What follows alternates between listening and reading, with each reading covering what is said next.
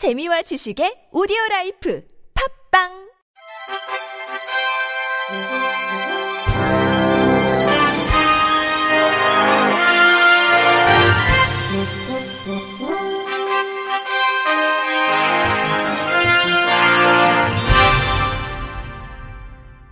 청취자 여러분 안녕하십니까? 3월 11일 목요일 KBRC 뉴스입니다. LG U+가 시각장애인용 전자도서를 만드는 U+ 희망도서 활동을 시작합니다. U+ 희망도서는 임직원이 가족과 함께 장애인 지원단체인 IT로 열린 도서관의 프로그램을 활용해 시각장애인용 이북을 제작하는 사회공헌 활동입니다. LG U+는 시각장애인의 요청이 많은 베스트셀러 도서와 신간 도서를 중심으로 이북을 제작할 예정입니다. 완성된 이북은 IT로 열린 도서관과 국립장애인 도서관 등에 배포할 예정입니다. IT로 열린 도서관 김정우 대표는 LG U+와 협력으로 언택트 시대에 적합한 기업 사회 공헌 활동 모델을 확산시킬 수 있을 것이라고 기대했습니다. LG U+ 백용대 CSR 팀장은 자녀와 함께 이북 제작에 참여함으로써 국어 학습 효과를 높이는 것은 물론이고 시각장애인에 대한 이해도를 높이는 긍정적인 경험을 제공할 것으로 기대된다고 밝혔습니다. 베리어 프리한 대학 사회를 조성하기 위해 장애 인권 대학생 네트워크가 지난 6일 출범했습니다. 현재 장대넷은 전국 13개 대학교의 인권 동아리 및 학생 자치기구로 구성되어 있습니다.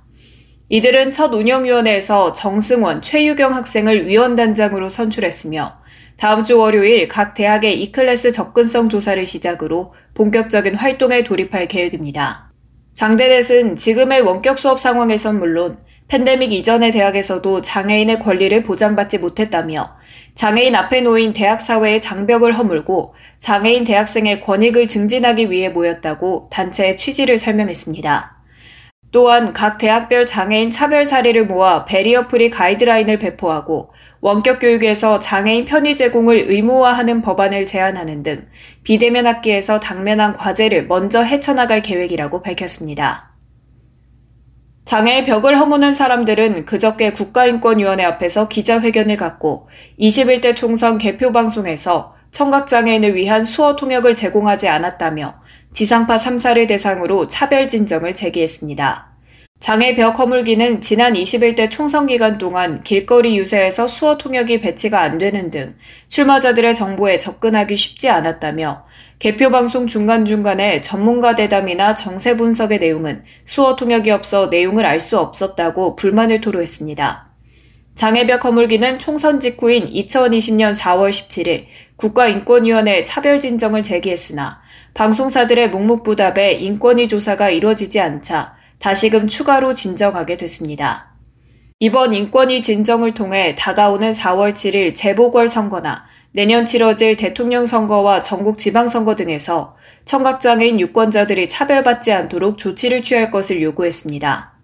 청각장애인 당사자인 노만호 씨는 선거 방송 또한 그림이나 그래프를 통해 상황을 어느 정도 알 수 있지만 개표 외의 내용을 이야기할 때 말로만 진행돼 수어로 통역하는 사람에게 쉽지 않다며 지적했습니다. 이어 농인도 엄연한 선거권이 있는 한국 사람으로 내가 투표한 내용이 어떤 의미를 갖는지, 어떤 결정들이 나왔는지 수어로 알 권리가 있다고 강조했습니다. 청각장애인 정혜인 씨도 개표 방송은 선거의 연장이고 기본권이다. 농인들의 참정권이 침해받지 않도록 수어 통역을 제공해달라고 호소했습니다. 대전시는 코로나19로 지역의 취약계층이 돌봄 사각지대에 놓이지 않도록 지원하기 위해 코로나19 긴급 돌봄 사업을 추진합니다. 사업 수행을 맡은 대전시 서비스원은 원내 긴급 돌봄 지원단을 구성해 자체 사업 계획을 수립하고 예산 교부 등 사전 준비 과정을 거쳐 내달부터 운영을 시작합니다. 주된 사업 내용은 사회서비스원의 긴급 돌봄 사업과 의료기관의 돌봄 인력 모집 및 지원 사업으로 구분됩니다. 긴급 돌봄은 코로나19로 기존에 받아온 돌봄 서비스가 중단됐거나 홀로 자가 격리된 노인, 장애인, 아동 등 취약계층과 종사자의 확진으로 돌봄 공백이 발생한 사회복지시설을 대상으로 추진합니다. 신청은 자치구별 동주민센터와 보건소, 유관기관 등을 통해 이달부터 할 수 있습니다. 의료기관 돌봄 인력 모집 지원은 확진 판정을 받은 고령자 등을 위해 코로나19 치료병원, 생활치료센터 등에서 긴급 돌봄 인력을 모집 교육하는 사업입니다. 허태정 대전시장은 시는 추후 코로나19 상황에 맞춰 관련 사업의 규모, 기간, 인력 등 탄력적으로 조정 운영할 계획이라고 밝혔습니다. 2018 평창 동계올림픽 패럴림픽의 유산을 잇고자 설립한 2018 평창 동계올림픽 및 동계 패럴림픽 대회 기념관에서 패럴림픽 관련 유산이 푸대접을 받고 있다는 지적이 나왔습니다. 강원도는 2019년 1월 2018 평창 동계올림픽 및 동계 패럴림픽 유산 사업을 전담할 기념재단을 설립했습니다. 또한 평창 개폐회식 장소에서 지상 3층에 연면적 3,681제곱미터 규모의 기념관을 조성, 지난 일요일 개관했습니다. 기념관은 한글 약칭으로 평창올림픽 기념관을 쓰고 영문 약칭도 올림픽만 들어간 POM을 사용합니다. 홈페이지에서도 올림픽 관련 내용만 찾을 수 있으며 패럴림픽은 주요 메뉴에서도 빠졌습니다. 한 장애인 체육인은 장애인 스포츠가 기념 사업에서조차 소외되고 홀대받는 느낌이라며 안타까워했습니다. 활동 보조사를 둔기로 폭행하고 다른 활동 보조사와 공모해 활동 지원 급여비를 부정 수급한 지체 장애인이 실형을 선고받았습니다. 대전지법 제1형사부는 특수상해, 사기, 장애인 활동 지원에 관한 법률 위반 혐의로 기소된 A씨의 항소를 기각하고 원신과 같은 징역 1년 2개월을 선고했습니다. A씨와 함께 기소된 장애인 활동보조사 B씨는 1심에서 징역 6개월, 집행유예 1년을 선고받고 판결을 받아들였습니다. 지체장애 2급 A씨는 지난 2019년 9월 6일 충남 천안시 동남구 거주지에서 휴대전화 개통의 명의를 빌려준 전 활동보조사 C씨가 전화요금이 100여만 원이나 나왔다며 따지자 둔기로 C씨 머리를 1회 내려친 혐의로 기소됐습니다. 또 CC 후임자인 활동보조사 B씨와 공모해 활동보조 서비스 시간을 부풀리는 수법으로 활동지원 급여 비용을 타낸 뒤 B씨 통신요금이나 생활비 등으로 사용한 것으로 조사됐습니다. 1심에서 A씨는 혐의를 부인했지만 재판부는 범행 당시 녹취록에 폭행 정황이 담겨 있는 점, A씨의 장애가 폭행에 방해되지 않았다는 점 등을 고려해 형을 선고했습니다. 항소심 재판부는 원심의 판단을 뒤집을 만한 특별한 사정이 없고 이에 대한 사실 오인을 주장하는 피고인의 항소는 이유 없다며 원심의 형이 너무나 무겁거나 가볍다고 볼 수 없다고 판시했습니다. 끝으로 날씨입니다.